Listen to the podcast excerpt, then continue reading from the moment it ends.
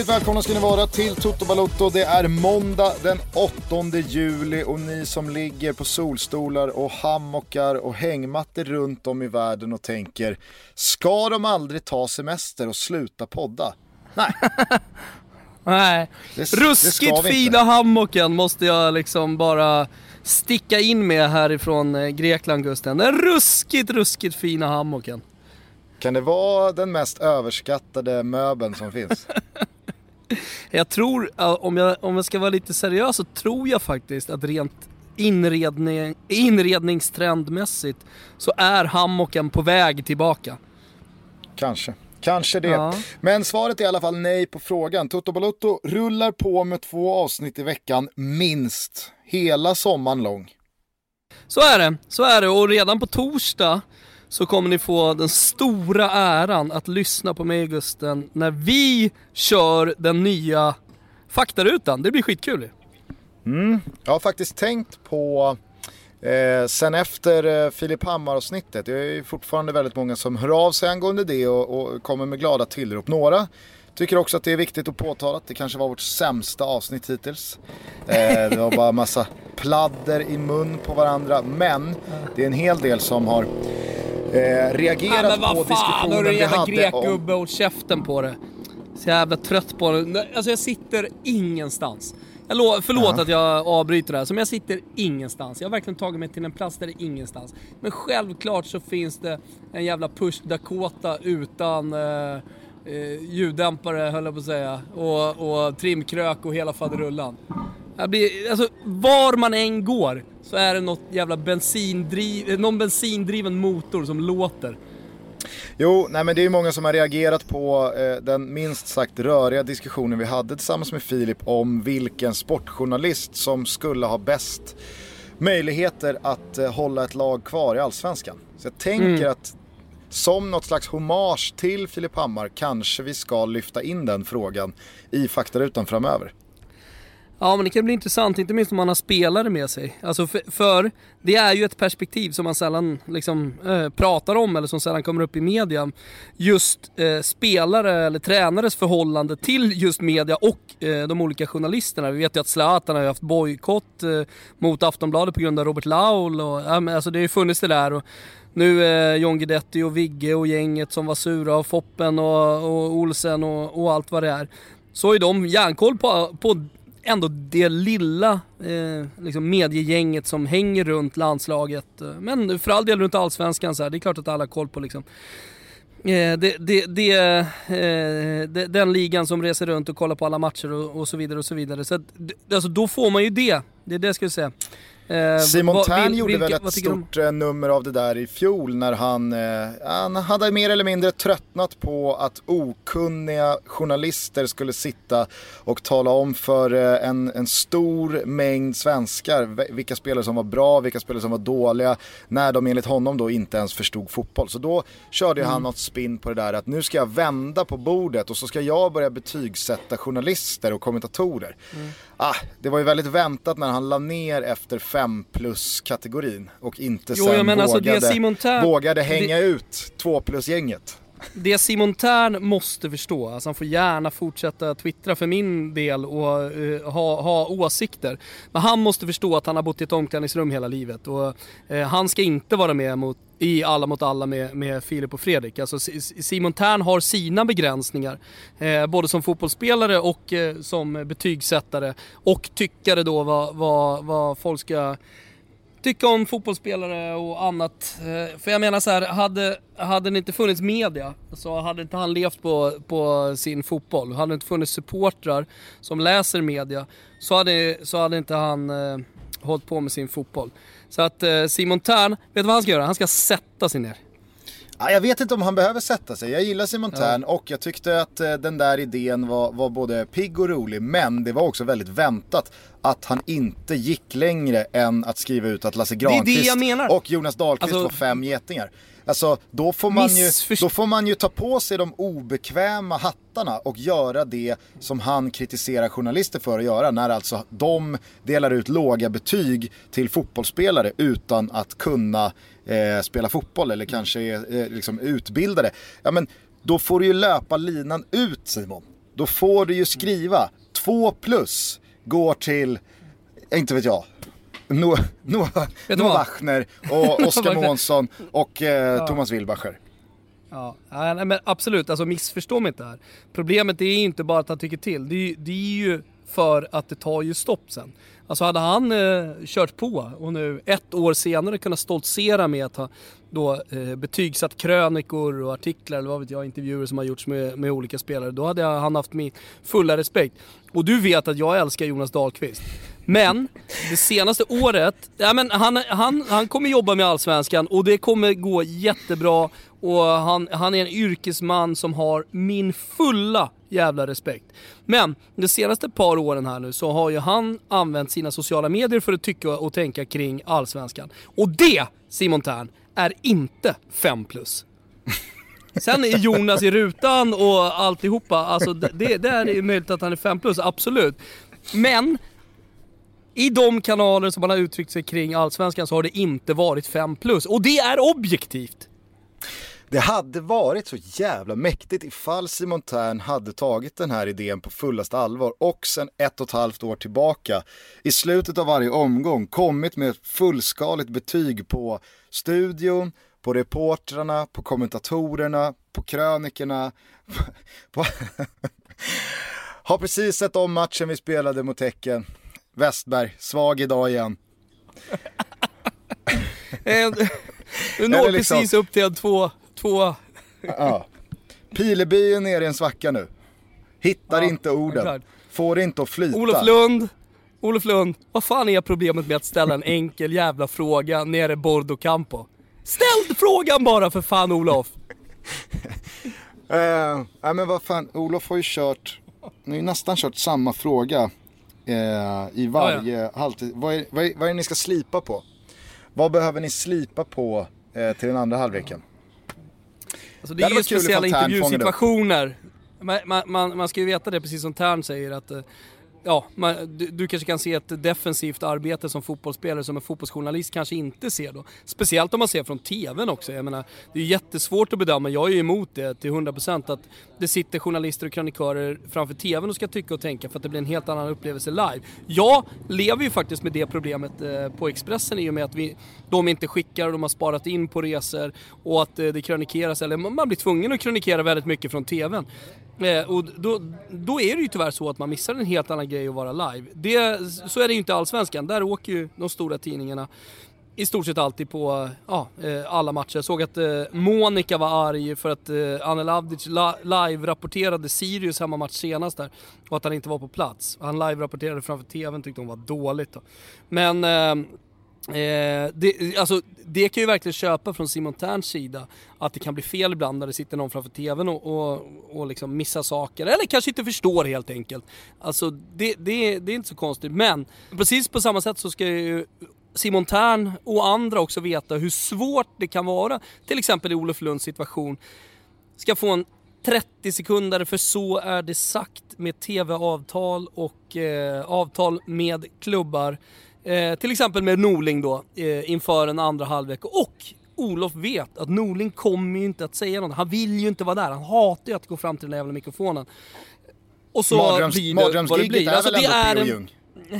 Ja, kanske. Nu är han borta, men alltså P.O. Jungs intervjuvår, det är bland, bland, eh, det, bland det jobbigaste man har sett. Där tycker jag dock att man ska försöka vara lite kreativ också. Ibland ibland tror jag att man fastnar lite vid just de här frågorna. Jaha, vad ska ni slipa på då inför andra halvleken? För det är väl ganska rimligt att folket som sitter och kollar på matchen eh, ja, men liksom vill höra. Ja men vi har pratat om det här i omklädningsrummet och det, det är det här vi ska gå ut. Samtidigt som jag kan förstå uh, Rickard Norling att så här, fan, jag vill inte säga någonting, det där skulle ju jag kunna utnyttja. Fan sätt någon framför TVn och sen så, uh, ja, ser du bara till att en minut efter så får jag reda på vad han har sagt. Mm. Eh, men jag menar, nu tror inte jag att man kommer komma dit. Ja, det, det, det sägs för lite, det blir lite platt men, men jag som tittare måste jag ändå säga att det, det, det är klart man vill ha huvudpersonerna. Med all respekt för de som sitter i, i studiorna, de som är jätteduktiga. Men du vill ju, även om det kanske bara är någonting platt, höra spelare och, och tränare. De som precis har varit. För du, du kan ju också, även på Norling, börja urskönja liksom, eh, även om han ofta är liksom lite, lite minisur, så kan du ju börja, börja förstå hans eh, sinnesstämning när han kommer ut från omklädningsrummet, ungefär hur det har varit där inne. Alltså för att mm. Norling är Norling och han jobbar på sina sätt liksom när han kommer till media. Så att, eh, men, men, men åt båda håll då. Man måste förstå att vissa situationer är faktiskt jävligt svåra. Vissa situationer för, för en journalist är väldigt enkla.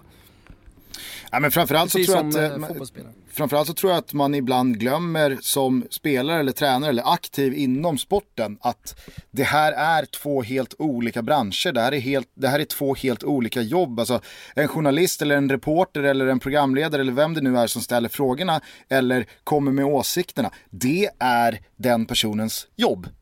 Eh, det är inte att eh, kunna se eh, alla löpvägar som eh, de, de högutbildade tränarna ser eller förstå vad det är som gör att man eh, inte lyckas med sitt eh, pressspel eller varför man som spelare hamnar upp. Alltså så här, de detaljerna, nej utan Många gånger så handlar det också om att bara ställa frågor så kanske inte är frågor man som aktiv vill ha i det läget men vad fan, det, det, det, det är två olika jobb liksom. Eh, det här hade ju kunnat bli fel igår. Jag, jag låg och kollade eh, de allsvenska matcherna igår och sen så kikade jag eh, efter matchen på intervjuerna mm, på Östgötaporten. Simor har en, eh, en kommentator som han används inte så jävla ofta i allsvenska sammanhang, i alla fall inte de större matcherna.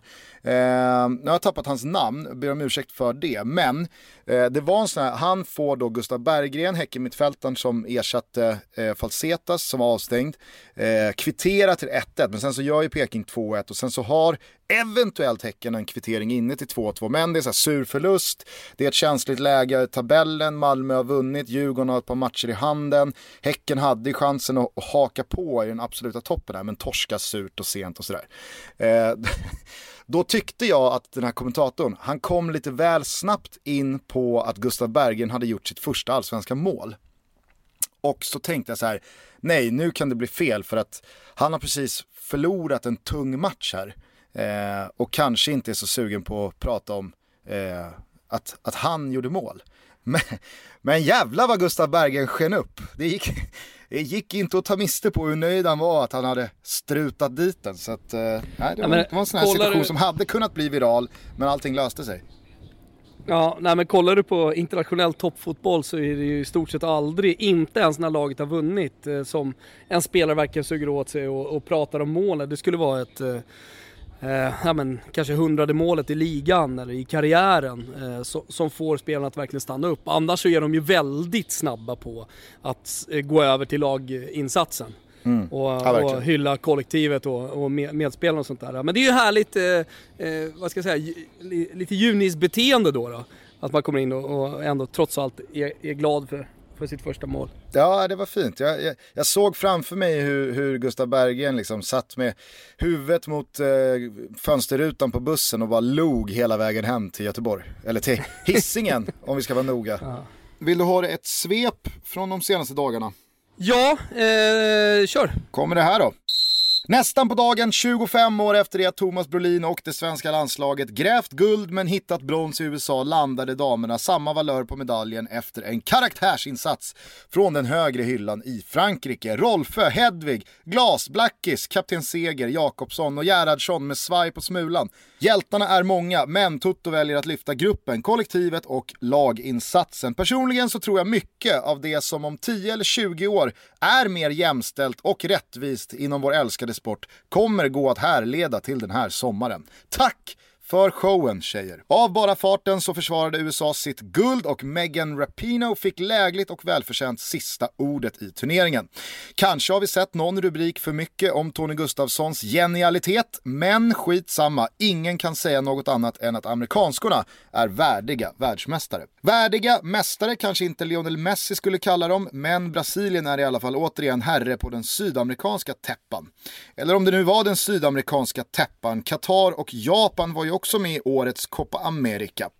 Finalen mot Peru såg ut att bli en ensidig historia, men en handstraff och ett rött kort höll spänningen vid liv bra länge. Gabriel Jesus han visade upp båda sina ytterligheter som fotbollsspelare och jag undrar om det finns en enda världsspelare i dagens fotboll med större avstånd mellan högsta och lägsta nivå. Mm, tåls att tänkas på. I Egypten ångar Afcon på trots att hemmanationen och storfavoriterna till titeln fick lämna mot Stuart Baxters Sydafrika i åttondelen.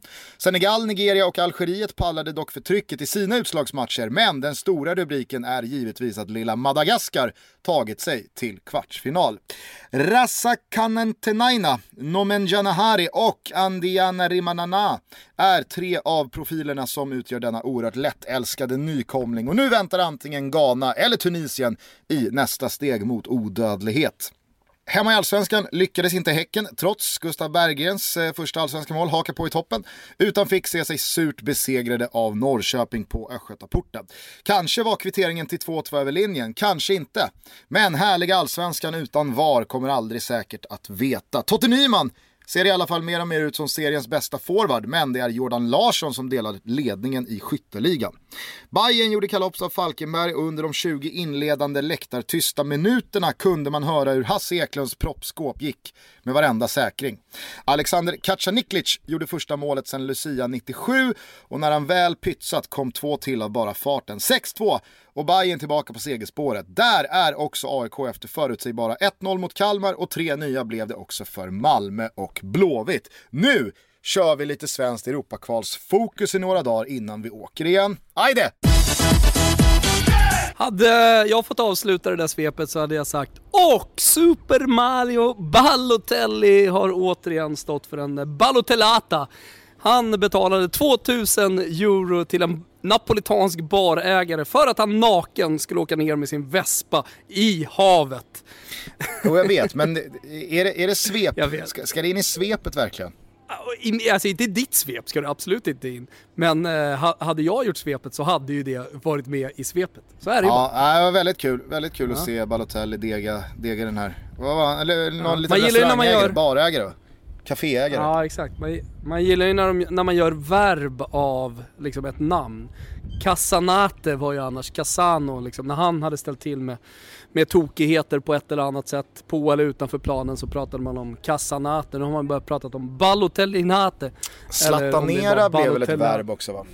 Där har du också. Och sen så har ju liksom Sarris fotboll, det är ju något helt annat i och för sig, men ändå. Det, det har ju också blivit, Il Sarismo har ju blivit någonting som eh, har, har, letat sig hela vägen in i den eh, italienska encyklopedin. Så att eh, självklart. Men eh, du, får jag bara säga någonting om, det är så jävla tråkigt att vi har nu suttit i snart eh, 20 minuter och pratat och du har inte ställt en enda jävla fråga. Jag befinner mig ändå här på semester. Jag befinner mig på Micke Rönnbergs ö och du är helt, helt obrydd och, och inte alls nyfiken om hur jakten går. Hur går jakten på Micke Rönnberg? Eh, jo men det kan jag berätta nu. Eh, jag sitter en grek på samma ställe här och han tycker att jag pratar för högt. Men, men liksom, sätt i ett par hörlurar. Du kan inte sitta och lyssna från datorn. Jag hör inte vad de säger menar han på när han kollar på din dator. Det blir vansinnig. Eh, jo, jakten på Micke Rönnberg eh, har då tagit mig från Skiatos till grannön Skopelos. Och vad är den eh, mest känd för Gusten? Du som har koll på läget. Jag vet inte men jag kan eh, bara se framför mig hur du säger till Helena och tjejerna att nu, nu rullar den här showen vidare mot eh, Skopelos.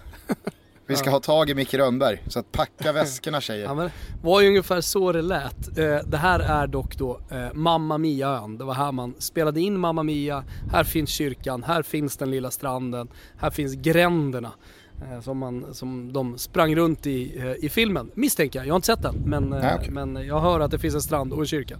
Och här bor också då den före detta bayern legendaren Micke Rönnberg.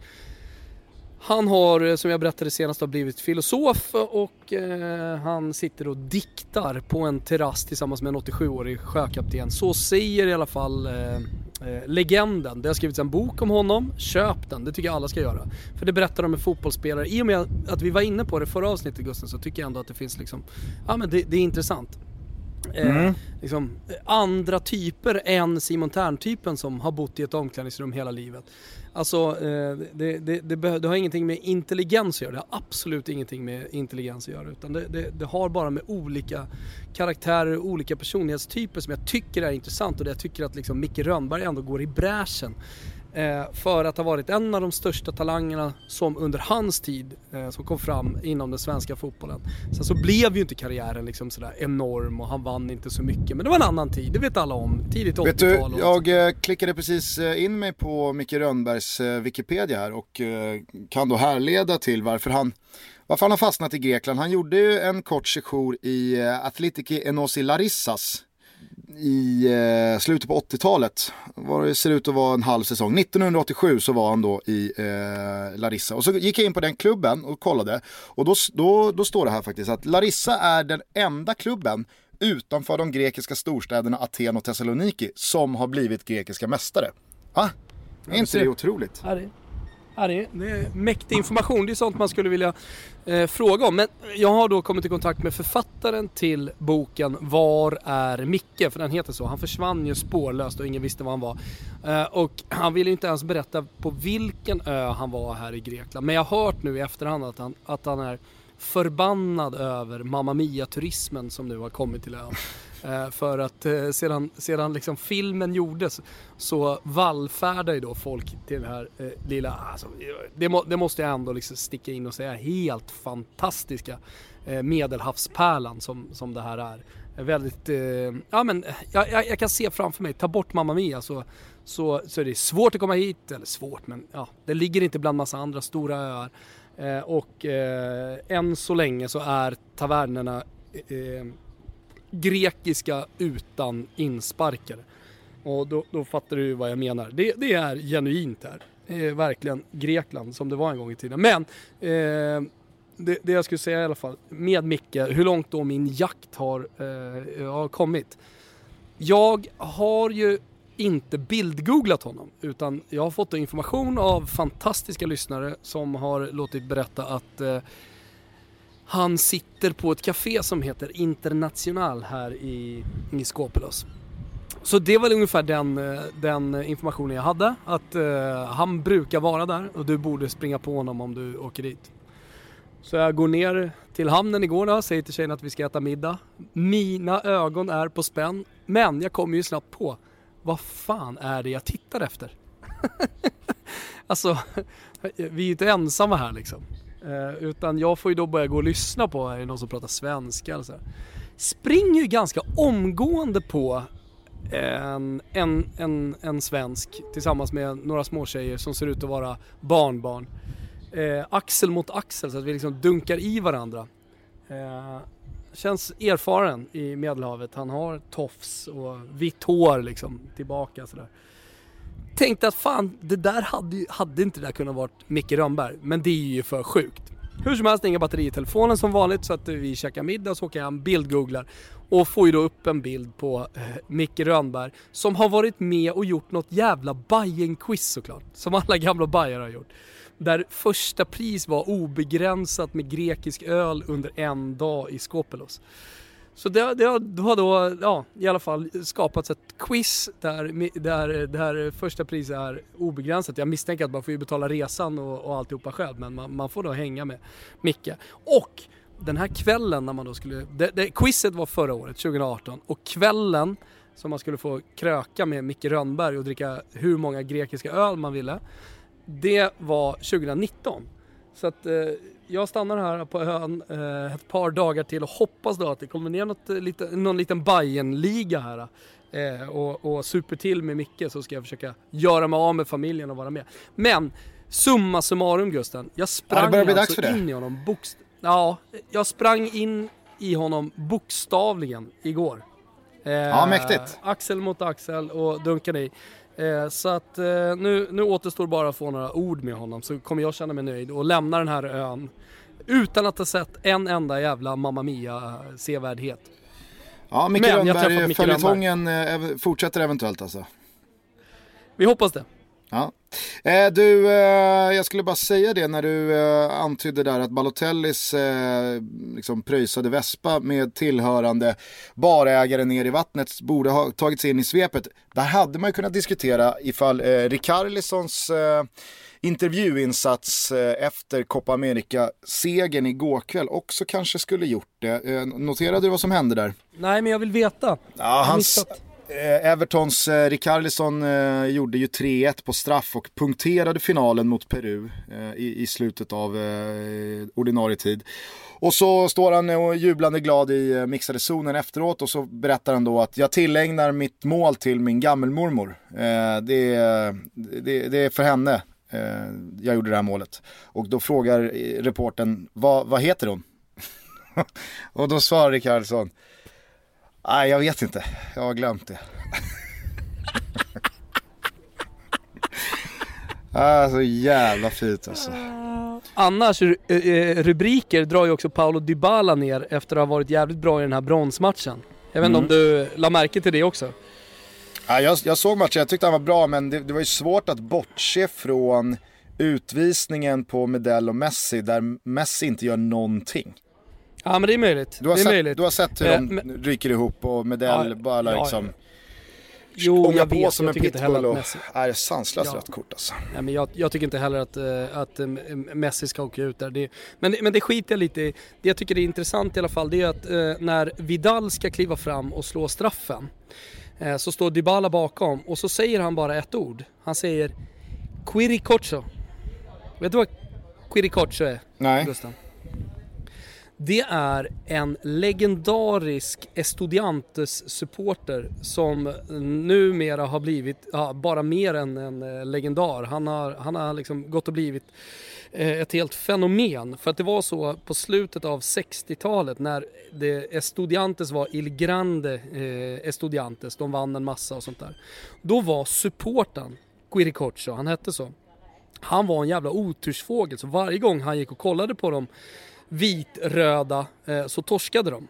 Ja. Och uh, till slut så frågade klubben då liksom officiellt om han kunde skita i att komma dit för det här är liksom ryktet om att Quirik, så fort Quiricocho var på matchen, ja men då torskade Estudiantes så klubben, uh, som man är väldigt vidskepliga i Argentina, de, de, de frågade om han inte bara kunde hålla sig borta, men man stannade ju inte där. Utan sen började man också utnyttja honom. Att i de stora matcherna, då tog man ju bara Kirikocho till arenan. Och så visste man då att, man, att eh, det, det, andra laget hade en otursfågel, eller till och med om det var en viktig match för en direkt konkurrent som inte innebär, eh, in, in, innebar att Estudiantes skulle spela. Eh, så såg man till att han fanns på plats på arenan. Eh, så när Vidal ska slå den här straffen, då, då skriker ju bara eh, eh Paolo Dybala Kirikocho bakom honom. Som någon slags då, ja, jättatora heter det ju på eh, napolitanska, det har vi pratat om i podden tidigare. Men, men någon som är sänd av djävulen för att föra otur med sig. Eh, så det, det, det, fick i alla fall, såg jag i alla fall, rubriker i Argentina. Det trodde, alltså så det, det, är en sak om man är typ gamla, man, man har spelat ihop och sådär men Vidal och Dybalas vägar har väl aldrig korsats. Alltså Vidal, det var väl bra långt innan Dybala ja, anslöt till Juventus som eh, ja. Vidal hade lämnat eller? Ja men det hade, ing, det hade egentligen ingenting med Vidal att göra utan det hade, det hade ju bara med att han ville att han skulle missa straffen. Eh, jag tror att det var så, så att... att så att Vidal eh, kan just, mycket väl inte ha fattat någonting av vad det var Dybala skrek? Jag Alltså så här, nu, nu är det, det här någonting som jag, information som jag tillskansat mig på morgonen. Så att jag, jag har liksom inte grottat ner mig i Kirikocha, även om jag kommer göra det. Jag tycker att det är jävligt roligt sånt där. Och jag älskar eh, vidskeplighet, inte minst då inom fotbollen. Eh, men eh, oavsett om man tror på vidskeplighet eller inte, då, eh, man är väl lite dum i huvudet om man gör det, så, så, tycker jag att det finns en plats och det är härligt och, och allting sånt där. Men hur som helst eh, så, så, eh, så läser jag nu, as we speak, att det blev en ramsa också. Så, så, att när motståndare till Estudiantes fick straff så ropade hela arenan Kirikocho. Alltså mm. Alltså hans namn. Hela Estudiantes, alla Estudiantes supportrar. Eh, så, jo, men jag tänker att det mer liksom, för att föra otur med sig mot Vidal, sen satte ju han ju straffen så det lyckades inte. Kirikochos ande låg inte över Vidal. Nej, men jag tänker att liksom så här, man, man, måste tillhöra något slags eh, geografiskt sammanhang för att förstå innebörden. Alltså det är som, alltså, någon kan, ju, någon kan ju ropa kvissling och du och jag fattar vad det betyder. Men det är inte så att kvissling som ett substantiv och vad det innebär tror jag är speciellt household i liksom Australien. Nej, absolut inte. Eh, men, men det här Så att Vidal kanske stod där och han fattade ingenting? Det hade ju, jo, jo, jag, jag är helt övertygad om att Vidal fattade eh, liksom, Kirikoch och att ja, nu, nu vill han att jag ska missa den där straffen. Och, liksom. Men sen, fan vet jag, det, det, det är en superviktig match. det är landslag och alltihop. Han kanske inte hör ett skit, det är bara att det hade då tagits upp av eh, alla hundratals kameror att han stod där bakom och skrev Kirikocho och då gjorde man en artikel av det här och ändå fick, fick någon slags rubrik i och med att Paolo Dybala ändå hade varit en av planens bästa spelare. Eh, sådär. Såg du eh, finalen Brasilien-Peru? Jajamensan, jag somnade till lite där i halvtid men vaknade till slutet. Jag måste säga att eh, det var länge sedan jag såg eh, Brasilien, alltså så här, Alltså, som, som de har gjort de senaste matcherna i den här turneringen, spela med en sån jävla frenesi alltså. Jag minns eh, kvartsfinalen mot Belgien eh, i fjol och även några av gruppspelsmatcherna. Eh, så såg ju liksom, jag vet inte om det är att Neymar inte spelar i laget och att det finns någon sån här, när Zlatan inte är med i landslaget så höjer sig alla andra och det blir mer av ett lag och det blir mer av ett kollektiv och det, det tas mm. betydligt mera rätt, korrekta beslut eh, mellan spelare. Eh, eller om det är så att det i Copa America fungerar att spela en annan typ av fotboll med högre tempo, med ett mer ursinnigt pressspel med Alltså jag tyckte Brasilien var så jävla bra eh, i, i, i eh, delar av den första halvleken. Där det, alltså det går så fort och det är sånt, som jag sagt, ursinnigt och furiöst press. Alltså fy fan, så jävla underhållande fotboll alltså. Och den här Everton alltså, vad är det för spelare? Ja, jag, jag trodde först du var på väg tidigare, du pratade med Erik Karlsson, uh, eh, eh, att uh, köra någon slags uh, ordlek med Everton, Rikardisson sådär. Men eh, han ska ju vara på väg nu väl till Premier League, är det inte så? Ja, eh, sen så, så här, ordlekar aside, alltså Everton borde ju inse PR-värdet i att köpa Everton. Fast, fast där överskattar... Alltså, nu, nu, är nu är du inne i fel bransch och petar Gusten. Nej. Alltså, jag, jag tror inte att det extrema PR-värdet har någon betydelse. Jag tror inte det. Alltså Okej, det, det är kul i en vecka. Då? Hur, Vet hur, du vad? Hur det är kvalvaka Gusten. Hur ofta? Nej. Det här är kvalvaka. Nej. Jo, det är visst kvalvaka. Det är, kul, det är kul en gång. Det är kul liksom i en vecka. Sen är det inte speciellt roligt längre. Fast det, han det kommer ju tvärtom. vara Everton. Det är dåligt för PR. Han kommer vara Everton i Everton. Dålig. Ja men tänk om han är dålig? Ja, men han måste ta, de måste ta chansen. Nej, och med tanke liksom, på... Med tanke på hur, hur liksom, många Everton, Everton-rubriker ska du ha liksom efter en hel säsong? Det, det kommer bli olidligt. Ja, jag vet inte. Ja, tanken tänkte ju inte bara jag igår kväll i alla fall. Eller under de här senaste veckorna. Det är klart, inte, det är klart. och speciellt nu som han har ryktats till Premier League. Så ja. självklart. Fantastisk spelare. Jag tycker Brasilien hade, och stora delar över den här turneringen, ett riktigt jävla bra lag som spelade en otroligt underhållande fotboll. Jag, jag tycker att Tite imponerar som eh, matchcoach i hur han har liksom ändrat i det här laget och, och, anpassat det utifrån både motstånd och form på spelare och han har fått skador att brottas med och så vidare.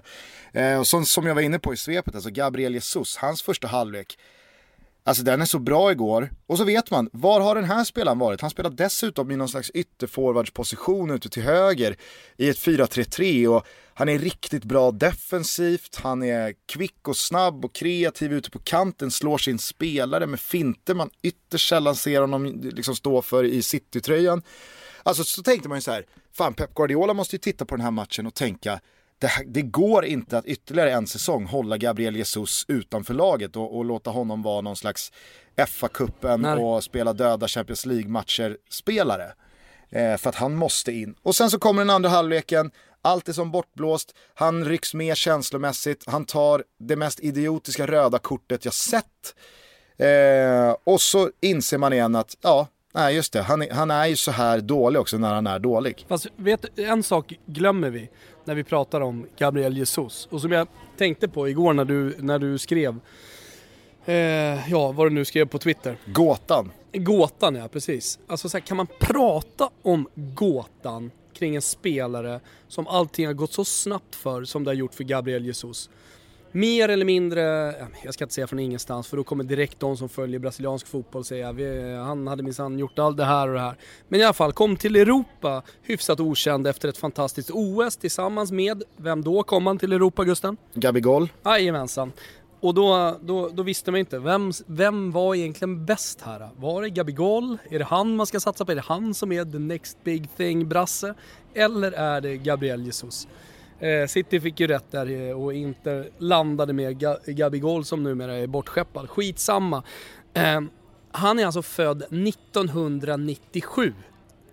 Alltså det här, det här, det här är en spelare som liksom, eh, fan, precis börjat spela seniorfotboll höll jag på att säga. Men han, han är fortfarande 22 bast. Alltså, det, det, han måste få, få Hej, jag Ryan Reynolds. På Mint Mobile, we like to do the opposite of what Big Wireless does. They charge you a lot, we charge you a little. So naturally, when they announced they'd be raising their prices due to inflation, we decided to deflate our prices due to not hating you. That's right. We're cutting the price of Mint Unlimited from $30 a month to just $15 a month. Give it a try at mintmobile.com slash switch. $45 upfront for three months plus taxes and fees. Promote rate for new customers for limited time. Unlimited more than 40 gigabytes per month. Slows. Full terms at mintmobile.com. göra misstag. Jag förstår att eh, brasilianska landslaget ger dem stort ansvar och att, eh, att många Manchester City-supportrar har eh, stora förväntningar på honom inför, inför liksom, ja, som förra säsongen och sådär. Men fan, han var, var 20-21 bast förra säsongen och ska spela i Manchester City de största jävla matcherna mot det bästa jävla motståndet varje vecka, till och med var tredje, var fjärde dag. Alltså, någonstans så blir det omöjligt att sätta någon slags gåta-epitet på en sån spelare. Är du 28, 29 bast, då kan du börja prata om en gåta. Så här, hur, varför blev det ingen? Varför är det liksom upp och ner och hit och dit med den här liran? Men alltså, det, det, kan man fan inte göra med en så pass ung spelare. Nej, det är klart att man ofta, och det handlar inte bara om Gabriel Jesus, utan ofta så tenderar man ju att glömma bort hur unga vissa av de här spelarna är, hur kort tid man egentligen har varit på den stora scenen. Alltså, så jag hör vad du säger, absolut. Däremot så tycker jag ju att, alltså, ja, han har väl ändå, han har tre år här nu i Manchester City. Han har spelat i det brasilianska landslaget lika länge. Och mm. tre fulla säsonger, man är snart inne i en fjärde. Det är väl klart att det, det, det, det är väl ändå ett hyfsat, eh, det, det är väl, vad, vad heter det, det är, det är väl ett hyfsat underlag att utgå från eh, när man ska prata om, om hur en spelare är. Man kan ju inte alltid avvakta i tio år. Nej, men, men viss, vissa det är så, så gåtan och vad, vad händer med Gabriel Jesus och ska det, ska det släppa nu och så vidare. Alltså jag, jag tycker att man generellt sett är alldeles för snabbt på att bedöma de här unga spelarna. Man är, det, här, det här har du och jag pratat om flera gånger. Just det här med att man eh, liksom är så jävla snabb på att vara svart eller vit och, och köra liksom flopp och eh, han, eller, eller på andra sidan då så här, men han är nya Maradona och, eh, alltså det, det, det, finns ju nyanser, det finns ju spelare som kanske behöver två, tre år innan de blommar ut. De kanske behöver känna en, en tränares förtroende mer än, än en annan. Alltså där tycker jag att vi och alltså, fotbollsvärlden framförallt, supportrar, alla som, som på ett eller annat sätt tycker och tänker om, om spelare och, och, och lag är alldeles för, för snabba på att, att uh, sätta ett epitet på en spelare.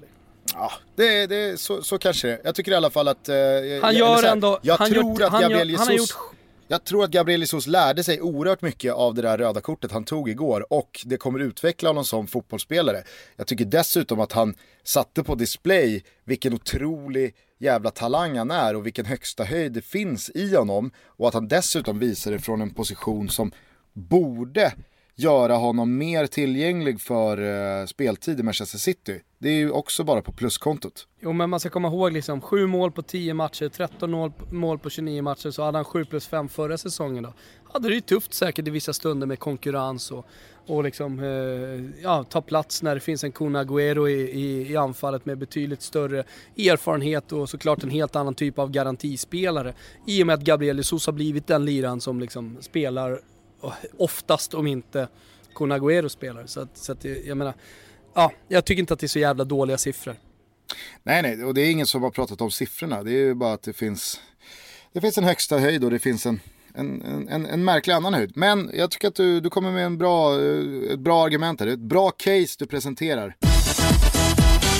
Ska vi säga någonting om eh, att Sverige är tredje bäst i världen och att ännu ett brons bärgades i ett fotbolls-VM? Mm, så här lät det.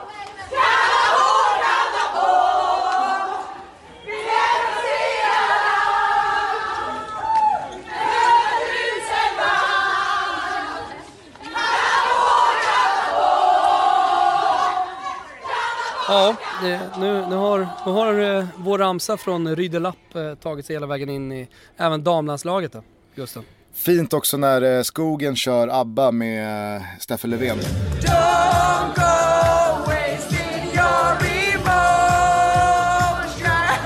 Bra Steffe! Ja, ja, jag har inte riktigt bestämt mig för om jag tycker att det är fint eller inte. Men jag konstaterade att när jag såg den så var jag 500 meter ifrån, när jag första gången såg den så var jag 500 meter ifrån Abbastranden. Här på Skopelos, det är faktiskt sant alltså. Jag såg den i taxin. Ja, jag, alltså, det, jag det tvivlar faktiskt inte. Jag, jag, tvivlar inte på den, inte så häpnadsväckande informationen. Det, det var du Ändå. säkert. Ändå Gusten. Fan, är 500 meter ifrån och så slår man på och så, så ser man henne sjunga och så, ja. Det, det har något. Jag tycker i alla fall att det var skönt att se att det blev som vi förutspådde i, i eh, senaste avsnittet. Att det här kommer handla om pannben, det här kommer handla om karaktär, det här kommer handla om liksom de som vill det mest, precis som det gjorde för Sverige mot Bulgarien för 25 år sedan. Eh, och jag tycker att det understryks än mer efteråt när eh, liksom England går ut och pratar om att det här är en nonsensmatch, eh, vi ville ändå inte vinna, bla bla bla. Det är så jävla gott att höra sånt losersurr. Ja, jag, jag håller helt med. Det var någon som också la ut eh, videon på när England eh, reducerade och glädjen då bland uh, spelarna på bänken, ja men alla egentligen Phil Neville som var helt tokig liksom och, och jublade och kände att nu är vi på gång in i matchen igen. Vad, vad var det för känslor då? Ja, exakt. Alltså det är någonstans så måste, ju, måste det ju komma ifrån så här, hur viktigt är det för spelarna? Hur viktigt är det för eh, publiken? Uppenbarligen så var det miljonpublik, eh, hela Sverige satt och kollade och eh, det var uppenbarligen viktigt för spelarna och alltihopa. Sen satt det liksom sitter folk och tycker att det inte borde finnas bronsmatcher. Jag tror att den här podden, vad fan är den heter nu? Fotbollsfolket, fotbollsexperterna. Med eh, Axén, Andersson och dem, gör väl någon, någon, någon, eh, någon podd, gör de inte det? Ja, fotbollsexperterna. Ja, fotbollsexperterna heter det. Ja. Eh, de, de, de, de, de tyckte där, i alla fall en rubrik, eh, var att man borde ta bort bronsmatcherna. Men, men jag menar så här, om det nu är, finns ett så stort intresse från hela, spelarhåll hela vägen till supporterhåll. Ja men då är det väl självklart att bronsmatcherna ska få finnas. Alltså det går inte att argumentera emot det. Nej alltså jag, jag har aldrig förstått eh, jag har aldrig förstått de som eh, är av åsikten att man ska ta bort bronsmatchen. Jag har alltid saknat bronsmatchen i EM. Håller helt med. Det, det, är liksom, det är en match och man vill väl hamna på den där prispallen i och med att det alltid har funnits tre medaljer. Varför ska man inte slåss om den tredje? Det är väl klart som fan man vill bli trea framför att man liksom blir fyra. Jag minns också nu, från 94. Sen kan man ta bort B-slutspelet. Jag... Det, det kan... Ja, ja. Det, där är jag liksom... Va, finns B-slutspel kvar fortfarande inom idrott? Åkte inte svenska damkronorna ur A-divisionen vad gäller VM? Så att nästa år så ska damernas, alltså Tre Kronor fast damlandslaget spela BVM. Alltså, finns det en krönika som Leffe Bork... Finns det, finns det en krönika... Ja, verkligen. Finns det en krönika som Leffe Bork har skrivit om det här så, så vill jag gärna läsa den och skratta lite gott. Men, eh, nej, men jag kommer nu ihåg också från 1994 att vi efter bronsmatchen mot Bulgarien när vi hade vunnit satt, och jag tror att jag nu pratar för ganska många, att eh, liksom, den allmänna åsikten var hellre vinna ett brons än förlora en, en VM-final och bara få ett silver. Alltså det är ju fullständigt galet såklart. Eh, men, men liksom så här, så här, avsluta i dur snarare än i moll. Jo men det, det, det kan man väl ändå, alltså så här, jag såg att... Eh... Spela VM-finaler, spela VM-final. Jo men självklart, jag menar bara att så här, det där är väl ett med facit i hand-tänk som ändå är hyfsat, eh, hyfsat rimligt att, eh, att föra. Eh... Jag vet inte men, men eh, jag, jag, kommer i alla, jag kommer i alla fall ihåg att det var så jävla glädjande när vi hade tagit det där bronset. Att, eh, att man typ i den stora euforin eh, också uttryckte just de känslorna. Hellre jo, det här, fan, jag tror att, än, än att torska en final. Fast jag tror att man kan se på det på olika sätt. Jag tror att ingen hade ju liksom så här Eh, ingen hade ju tagit bronsmatchen mot ett sämre lag för att det blir, det blir eh, eh, större möjligheter att vinna matchen på förhand jämfört med att få spela en final som underdog eh, och, och, förmodligen torska. Men med facit i hand när man vet, ja, vad hade du hellre gjort? Hade du, ah, jag vet inte fan. Jag kan, jag, kan, jag kan ändå förstå när Brolin sitter och säger där i den där lummiga Berson i VM-krönikan. Att han hellre vinner en bronsmatch än förlorar en final. Eh, men självklart så hade man ju på förhand såklart velat spela VM-finalen. Jag tycker att ja, eh, Toto Balotto i alla fall ska ta av sig hatten för eh, damerna och, och, tacka för mästerskapet. Jävla superinsats alltså. Mm, ja, jag tycker det och det som du säger, just stämningen som man har förstått och man har kunnat följa på sociala medier har rått i, det, i, i, i gruppen liksom. Från det att de eh, träffades, samlingen hela vägen in i mål, det tror jag har varit fundamentalt. Jag tror aldrig man hade kommit dit. Just därför blir ju spelare som Olivia Skog som är någon slags här, ja men, tar samman, vinner samman gruppen, eh, tar de unga tillsammans med de gamla, man, man förstår att hon får allt allting, den här lagsammanhållningen, att verkligen svetsas eh, samman ännu mer. Eh, alltså just, just den typen av spelare är så jävla viktig att ha med sig även om de inte är med inne på plan varje match eh, under ett mästerskap. Och jag vet att vi har pratat om det eh, när Costa Rica gick till kvartsfinal i VM och när andra lag har skrällt i, i, i mästerskap tidigare. Att det är liksom, det, det, det är en annan typ av fotboll. Det är andra saker som är viktigare snarare än som i klubbfotbollen att bara ha de bästa spelarna, de bästa tränarna, de bästa sportchefen. Eller hur? Mm, ja, verkligen. Eh, vad gäller USA och världsmästarna här så tycker jag som jag sa i, i svepet att det fanns något, det fanns något fint eh, poetiskt rättvist i att eh, Megan Rapinoe blev eh, ja, men den som fick sätta punkt för mästerskapet och komma ut segrande. Nu har inte, nu har inte jag hängt med jättemycket på Megan Rapinoe men jag har förstått att hon är Trump-kritisk eh, och, och har, eh, eh, har väl typ då avböjt att åka till eh, eh Vita huset. Ja, precis. Och jag tror att hon eh, dessutom för några år sedan eh, som första vit idrottsman eller kvinna valde att också gå ner på knä, på ett knä under nationalsången som blev en det, det, det spridde sig som en löpeld i, framförallt i NFL-sammanhang. Men hon gjorde det, sen så förbjöds det då av det amerikanska fotbollsförbundet, alltså fotboll som i fotboll, inte amerikansk fotboll, fotboll, du fattar. eh, så att hon har ju varit eh, någon som hela tiden har, har varit väldigt eh, obekväm gentemot makten eh, i USA och i synnerhet då Donald Trump. Eh, och, och, jag gillar när sådana personer också levererar på banan. Eh, för då, då, blir liksom, då blir kritiken och då blir integriteten mycket, mycket starkare när man dessutom eh, liksom, inte bara talk the talk utan man walk the walk också. Walk the walk. Ja Nej, men eh, verkligen, jag såg att någon hade skrivit det också, just den tweeten flög förbi mig. Walk the walk, talk the talk, att hon var en av de stora som har liksom, ja, en av de största idrottsprestationerna att just talk the talk men också walk the walk då. Ja, så att eh, nu eh, börjar mästerskapen eh, droppa av här. Nu är det bara Afcon kvar. Såg du, har du följt Madagaskars framfart? Ja, jag har följt det. Jag, har inte, jag såg inte matchen, men eh, jag förstod att de vann på straffar till Erik Nivas stora glädje. Inte just för att han är, han är en enorm Madagaskar-supporter, men han verkar gilla straffar i mästerskap väldigt mycket. Ja, vilka straffar de bjöd på sen alltså. Det är, det är en av de mest självklara insatserna i en straff, straffsparksläggning jag fan någonsin sett. Stenhårda uppe i krysset. Ja, visst. Det är, ja, de är klockrena alltså. Det bara smällde i nätet. Det bara smällde i nätet alltså.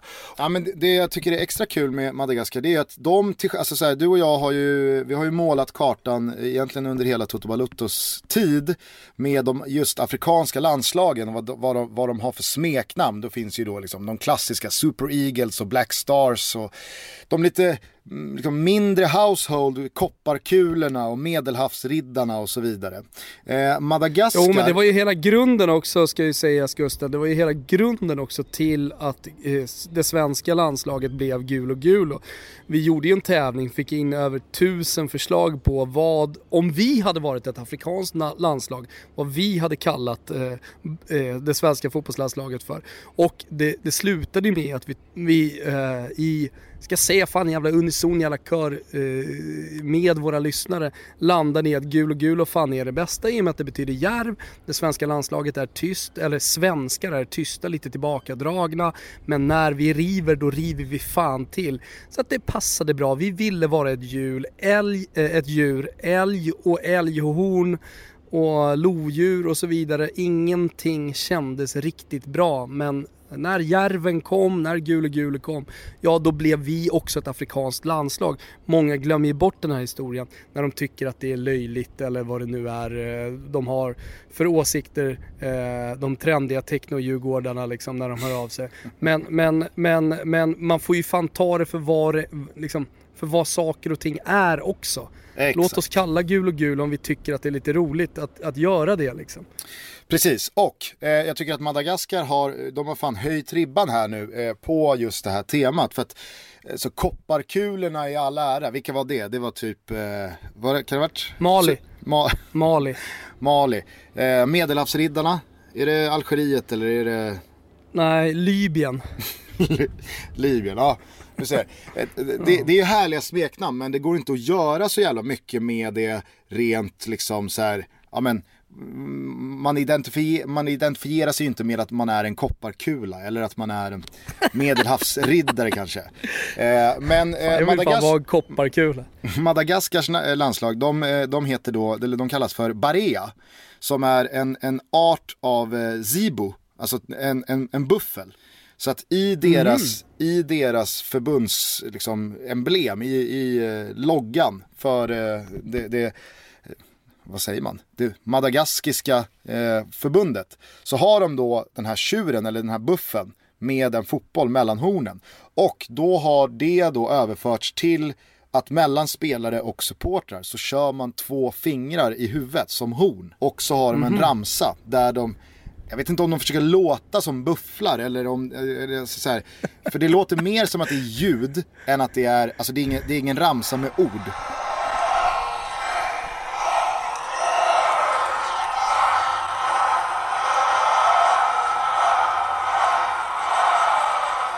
Men du vet vad den där gesten betyder annars? I, uh, i uh, framförallt i Neapel då? Ja det är väl något med djävulen, Lucifer och skit. Nej, om jag, nej nej nej för fan. Om jag gör den gesten till dig så är du en becko, det vill säga att du är en bedragen man. Det vill säga att din fru är otrogen, ja eller man då, är, är otrogen mot dig. Så att istället för att du skulle säga till mig, du, du Gugge, din, din tjej är otrogen mot dig. Så sätter du upp två fingrar ja. i huvudet.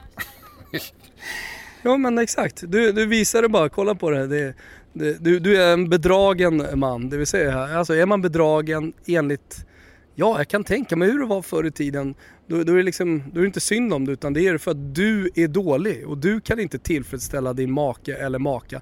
Så hon måste eller han måste gå och, och liksom få sitt på annat håll. Du är med andra ord eh, en sopa. Ah, och ja. så liksom har gesten uppkommit. Ja men vad fan, det är inte så svårt att förstå. Jag misstänker att det i alla fall inte har någonting med det som Madagaskars spelare gör ute på plan Nej. Till sina supportrar eh, när de då firar avancemang i, i fina, fina Afcon. Men det är i alla fall det de gjorde. Jag har ryckts med i Madagaskar-hypen här så att jag är mycket spänd på att följa ifall de får Ghana eller Tunisien eh, som möts i en av de sista åttondelarna i, ikväll va. När sen mästerskapssommaren är över, ja men då rullar det igång. Fina International Champions Cup som man ser hos Strive. Exakt, eh, för att eh, om man då tror att när mästerskapen är över, när det inte finns något U21, något eh, VM eller någon Copa America mer, då börjar vi intensifiera upptrappningen inför den ligasäsong som faktiskt snart fan står runt dörren. Premier League drar igång redan vad? Första veckan i augusti? Ja, första helgen. Första ordentliga Ja, helgen. första helgen i augusti. Alltså det, det, det är mindre än en månad kvar alltså. Precis, så att eh, in och teckna ett eh, abonnemang på strivesports.com. Det kostar bara 79 kronor i månaden och är man en betalande Strive-kund då kan man delta i tävlingen vi kör med resa till San Sebastian och en La Liga-match med Real Sociedad och Alexander Isak i potten. Det är väldigt, väldigt enkla förutsättningar.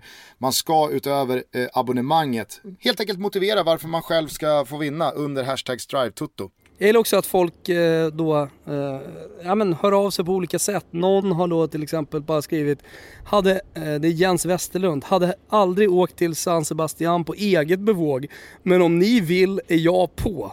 Alltså jag tycker att Jensa någonstans, han leder ju det här liksom. Eh, Kindberg, han är lite mer sentimental då och menar att det är lite synd om honom. Ja men det är också ett knep man kan ta till. Har inte sovit en hel natt sedan min förstfödde son kom in i mitten av maj. Tar ni inte med mig så får jag en hel natts sömn, vet jag inte hur det ska ske. Eh, rädda mig. Ja men du vet, det, det finns olika, olika sätt att ta det. Eh, Faruk då, Rossoneri Milan-supporten, han skriver Låt Låter ni mig åka till San Sebastian, så ska jag göra omskärelse igen. Så att det är folk som lovar saker och ting också. Det, det gillar jag. Men det är väldigt, det är väldigt, det är väldigt, jag vet inte hur den jävla omskärelsen ska gå till. Det är inte mycket hud kvar på den där pillesnorren alltså. Men, Man är, men, halvsugen men alltså, på, man är halvsugen på att bevittna Faruk köra ytterligare en. vet det fan. Kanske ändå. Men hashtaggen är i alla fall StriveToto, bara gå in där. Man kan också köra ett Instagram, köra en bild och, och, och så vidare och så vidare. Alla sociala medier funkar. Men eh, börja bomba på hörni. Hashtag StriveToto, finns alla möjligheter för er där ute. Vi är också sponsrade av Pepsi, det vet ni. Och Pepsi Max Taste Challenge är tillbaka sen eh, en kortare tid. Rullar på hela sommaren. Eh, till helgen så dundrar Pepsi in i eh, Leksand när det är dags för Putti-parken. Och det är bara kliva in i tältet, delta i det här blindtestet och säga tutto till personalen. Får man en liten hemlig gåva. Ja. Det gläder mig att se bilder på folk som har trevligt i Pepsi-tälten. Mm, glöm inte bort heller mitt stora tips att eh, den bästa måltidsdrycken om man vill ha alkoholfritt är en Pepsi. Jag väljer Pepsi Max för jag gillar den osockrade varianten. Men det är så förbannat gott på semestern att bara hälla upp en härlig smarrig Pepsi i ett glas fullt med is och ett par citronskivor i. Alltså det, det, det är sommar. Om vi bara ska tillbaka lite till, eh, till, till bollen då. Vad, vad, vad säger silly season-gurun Thomas Wilbacher? Nej men jag säger det att nu börjar eh, Mino Raiola sätta hårt mot hårt. Eh, det är ju så att Delict har varit på väg till Juventus, fan alla spelare vill till Juventus. Av någon anledning. De eh, har en jävla dragningskraft måste jag ändå säga i och med att de är så jävla bra på att signa Bosman-spelare. Rabiot senast, eh, ja fan Aaron Ramsey kom ju också. Eh, och, och nu att De Ligt skulle välja Juventus, eller han har valt Juventus i och med att Mino Raiola går ut och, och säger att det är så. Han är, är eh, De Lichts eh, agent. Eh, men, men det han gör är att han sätter press på Ajax. För att De Ligt är överens med Juve. Och nu måste Ajax bara acceptera övergångssumman. Och eh, jag menar, de kan ju alltid pressa upp den och säkerligen få mer från en annan klubb. Eh, men spelaren och agenten vill att han ska gå till Juventus. Det är liksom, det, det, däremellan är det redan klart. Så att eh, det ska bli jävligt intressant att se vart liksom den, hela den här situationen går. Om, om Ajax släpper bara eller om de blir sura nu. Kanske till och med kommer ett officiellt svar på Mino Raiolas utspel här. Och vi ska också komma ihåg Gusten att Mino Raiola, han inledde den här säsongen med ett transfer ban på sig själv. Exakt vad det var som hade hänt tidigare kommer jag inte ihåg men det var, det var, lite, det var, lite, det var lite rörligt. Det kändes som att den italienska fotbollen ville sätta hårt mot hårt mot eh, Mino Raiola. De tyckte väl att han hade fått lite för mycket makt. Eh, så att eh, han fick helt enkelt inte göra några affärer i Italien. Eh, sen så släppte man på det här transferbandet och nu, nu står vi här med Delicht och vi står här med en Mino Raiola som uppenbarligen är förbannad. Jag kan tänka mig att Juventus har satt en del press på, eh, på det italienska fotbollsförbundet också eh, vad det gäller liksom Mi- Mino Raiolas ban och, och så vidare. Men, men eh, vi, vi har garanterat i alla fall en situation här i och med att han officiellt går ut och säger, säger så som han gör. Det är inte så vanligt. Speciellt inte med så här stora spelare som äh, äh, stora spelare och, och äh, spelare som det har pratats om under så lång tid som De Ligt. Han lär väl ha fullt upp att göra bakom kulissen också med Pogba. Jag såg i morse att United ska ha vridit upp sitt intresse här nu för Sergej Milinkovic-Savic i Lazio. Och jag, jag säger inte att Sergej Milinkovic-Savic är bättre än Paul Pogba. Det gör jag inte. Men jag tror att, alltså, jag tror att United skulle må bättre av att släppa på Ja. Pogba, plocka in Sergej Milinkovic-Savic. För jag tror att ha, alltså, det hade varit en handen i handskevärvning. Jag tror faktiskt också det. Alltså det är en sån där spelare man hade plockat i fantasyn dag ett för 7,5 miljoner euro. Alltså jag tror att han, nu hade han ju en lite sämre säsong i Lazio förra, poängmässigt, spelmässigt också. Ehm, jag skulle också vilja säga liksom att han hamnade väl kanske lite snett och det var någon skada, men han levererade inte riktigt på samma sätt. Därför har ju då intresset från de största klubbarna kanske svalnat en aning. Jag tror att om han hade gjort en dundersäsong i Lazio så hade United inte ens tvekat utan de kanske hade till och med plockat honom eh, innan eh, sommaren hade börjat. Att det varit en sån här värvning som blir klar direkt efter att säsongen är slut.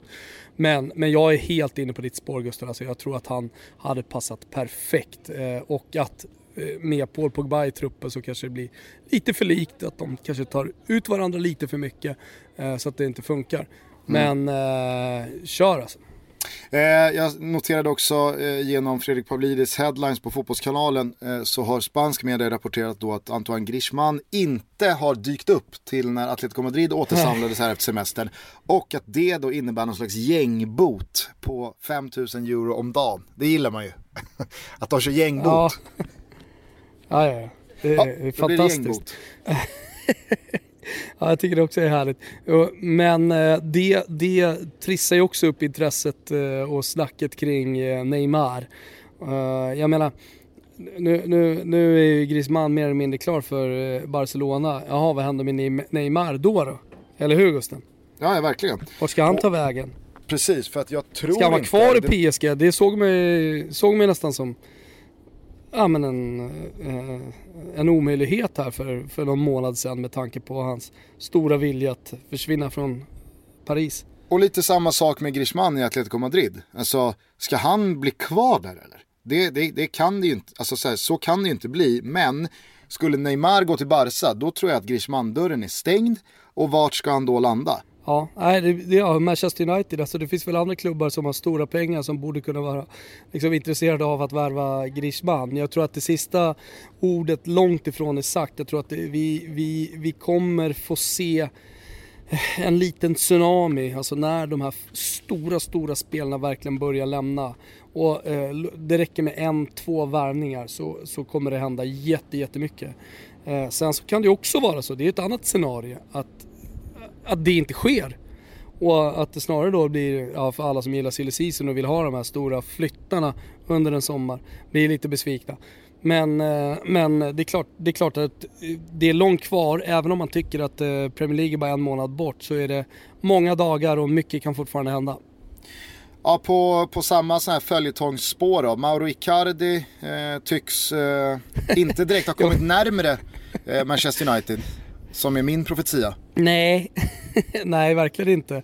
Eh, snarare så har det snackats väldigt mycket om Juventus då de senaste dagarna. Det vet ni, det har vi tagit upp här i podden. Men det, det, det spåret har ju liksom levt vidare. Men nu verkar det som att ingen vill ha Mauro Icardi och det är ju fan helt jävla otroligt hur en sån talangfull och så otroligt bra spelare som har gjort så många mål och som eh, säsong efter säsong levererar men som är lite stökig vid sidan av planen och är kanske lite jobbig att göra med och har en fru som är hans agent som eh, ja, är mer liksom i gossip-tidningarna. Eller jag, jag, tror att folk tycker att hon hör hemma mer i gossip-tidningarna snarare än liksom i, i Gazzetta dello Sport. Men att vi ändå har kommit dit att ingen vill ha Mauro Icardi. Nu tror jag ju såklart det, det, är, så, det är ju inte det är inte hela sanningen. Det är klart det finns en jävla massa klubbar som vill ha Mauro Icardi och hans tjänster. Men att det inte finns en större liksom dragkamp om honom. För jag, jag vet inte vad du tycker Gustav, men, men jag tycker inte att han spelar typ riktigt, alltså med den klassen också, växer på träd. Alltså Nej. det finns inte så jävla många nummer nio som är så jävla dräpande i, i straffområdet som han är. Minns du förra hösten ens? Ja. Minns du förra hösten när ja, det räckte med en touch i straffområdet och så satt den i, i nätmaskan precis vid stolpen. Han är ju en fantastisk jävla fotbollsspelare, han är inte gammal. Börjar det inte lukta lite Roman då? Alltså, det hade varit det hade varit märkligt. I och för sig, nu är ju James Rodriguez också på väg till eh, Atletico Madrid. Jag vet inte om du läste de ryktena som kom i morse. Jo, till alla Napoli-supportrars stora vansinne.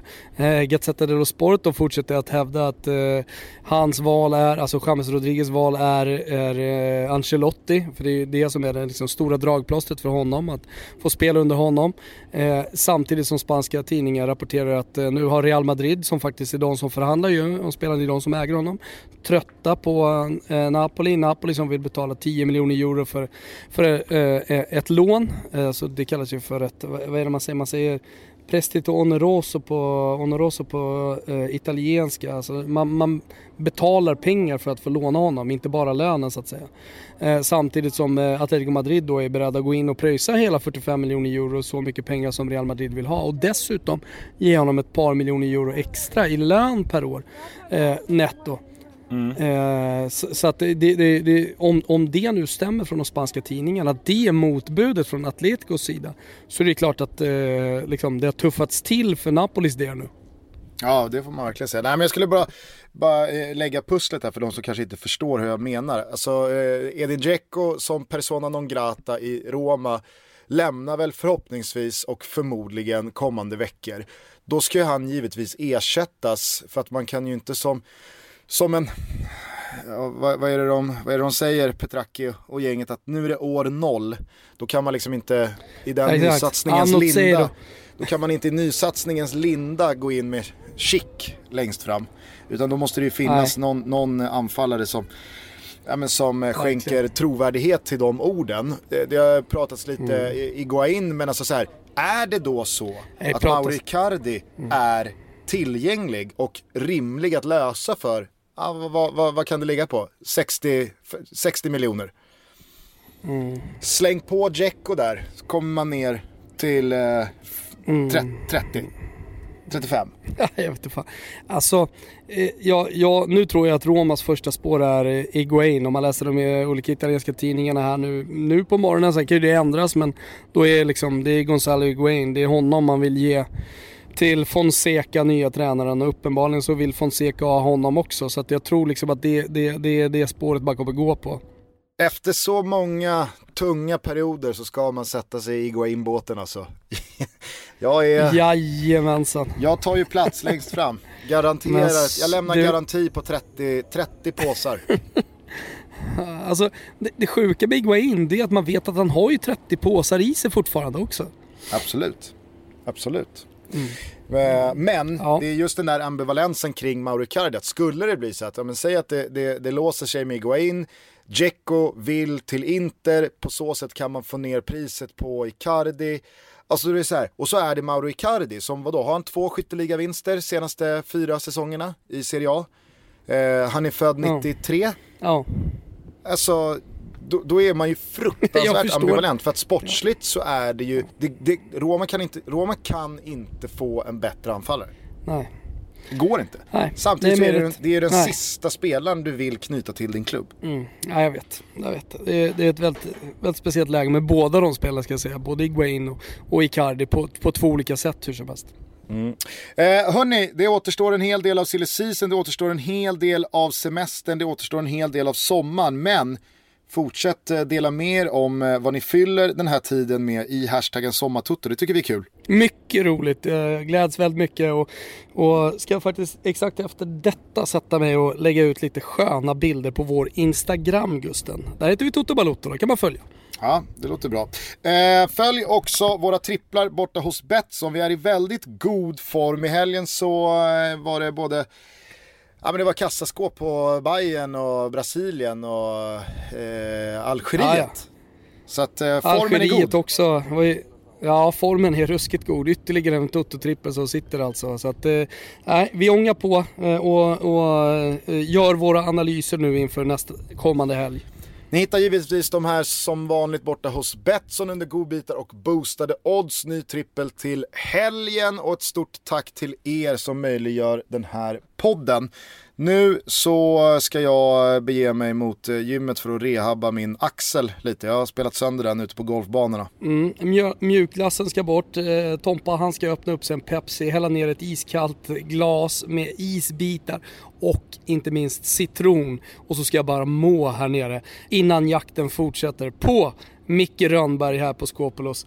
Och så kanske, kanske, så ska jag bara skrika efter honom. Det kanske ni också borde göra oavsett i vilken serie ni, ni lirar i. Kirikocho. Glöm inte det Gusten. Nej, jag ska inte glömma. när du står där. Du, du, har, du har en viktig straff framför dig oavsett om det är framför TVn eller om det är, om det är liksom Korpen eller division 4. Då är det bara att vråla Kirikocho så kanske är den här myten då eh, och hans ande som ligger över straffskytten. Ah, ska ska vråla Kirikocho när eh, Madagaskar tar sig till ännu en eh, straffsparksläggning i kvartsfinalen mot antingen Ghana eller Tunisien. Och så sätter jag upp Sen hade mina fingrar jävligt, på huvudet. Om jag och signalerar att alla män runt omkring mig är bedragna av sina, sina flickvänner och fruar. Och så låter vi som ja. bufflar i grupp. så, så känner man idiotin liksom... flöda i hela kroppen. och så, tänk om vi hade tagit hela det här beteendet eh, när jag först, första gången möter eh, Micke Rönnberg försöker få hans uppmärksamhet. Ah, ja, hur som helst, jakten fortsätter hörru. Kirikocho på dig Gusten. Hoppas att mjukklassen försvinner så, så, så hörs vi snart igen. Det gör vi. Ciao tutti allihopa. Ciao tutti.